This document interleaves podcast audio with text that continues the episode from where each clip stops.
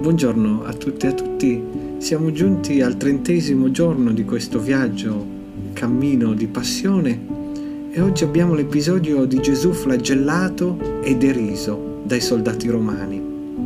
Marco 15. Pilato, volendo soddisfare la folla, liberò loro Barabba e consegnò Gesù dopo averlo flagellato perché fosse crocifisso. Allora i soldati lo condussero nel cortile interno, cioè dentro il pretorio, e radunarono tutta la coorte. Lo vestirono di porpora e dopo aver intrecciata una corona di spine gliela misero sul capo e cominciarono a salutarlo «Salve, re dei Giudei!»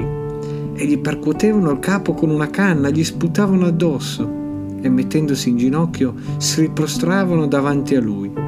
Dopo averlo schernito lo spogliarono della porpora, lo rivestirono delle sue vesti e lo condussero fuori per crocifiggerlo.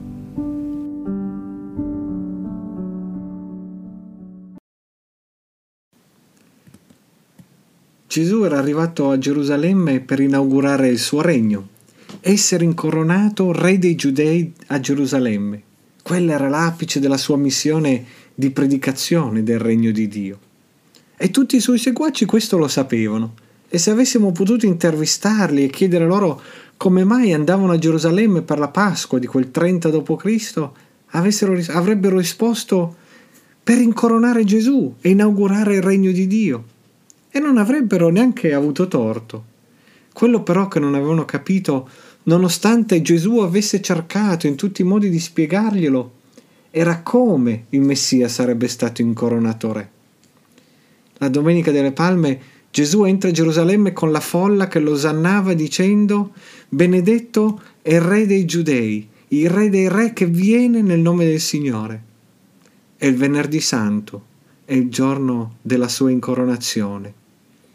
Dopo che Pilato aveva liberato Barabba, come abbiamo sentito ieri, Gesù viene consegnato ai soldati romani, un'intera coorte, e mettono in scena una finta incoronazione per l'uomo appena condannato a morte per essersi definito re dei Giudei. Per prima cosa lo flagellano, una posizione così cruenta che era soprannominata la mezza morte. E poi fanno una corona di spine, gli mettono addosso un mantello di porpora e lo deridono, salutandolo e prostrandosi davanti a lui dicendo «Salve, re dei Giudei!» mentre lo picchiano e gli sputano addosso. È una scena tremenda. E i romani mettono in scena una farsa crudele, ma questa è la vera incoronazione del vero re del mondo. Questa è la sfilata regale del re dei re. Il suo plauso è l'insulto, la sua corona è fatta di spine, il suo scettro è una canna, la sua parata è il portare la croce verso il Golgota e il suo trono sarà la croce stessa. Certo, è tremendo, è bruttissimo, ma al tempo stesso è paradossalmente glorioso, perché proprio così Gesù Cristo divenne il Re dei Re. È così che il regno d'amore di Dio entra nel mondo ove regna l'odio e la violenza. Gesù non diventerà re alla sua seconda venuta. Gesù è già re, è stato incoronato il Venerdì Santo e il suo regno viene ancora oggi in mezzo a noi nella stessa maniera. Viene a noi nell'amore sofferente che si esprime nel perdono radicale. Non viene a noi attraverso gli schemi machiavellici della politica o il sangue delle battaglie. Il regno di Dio non ha niente a che vedere con chi siede al governo o a capo dell'esercito. Quando rimaniamo abbagliati dai lustri del potere e pensiamo che dobbiamo averli per poter cambiare il mondo, cambiare le cose, ecco che non abbiamo compreso appieno il significato della Pasqua. E non abbiamo compreso che Cristo non ha bisogno delle armi di Cesare, del Cesare passato come del Cesare presente.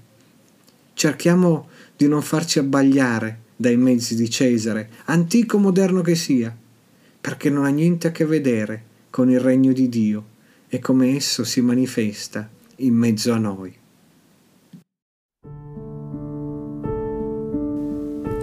Preghiamo.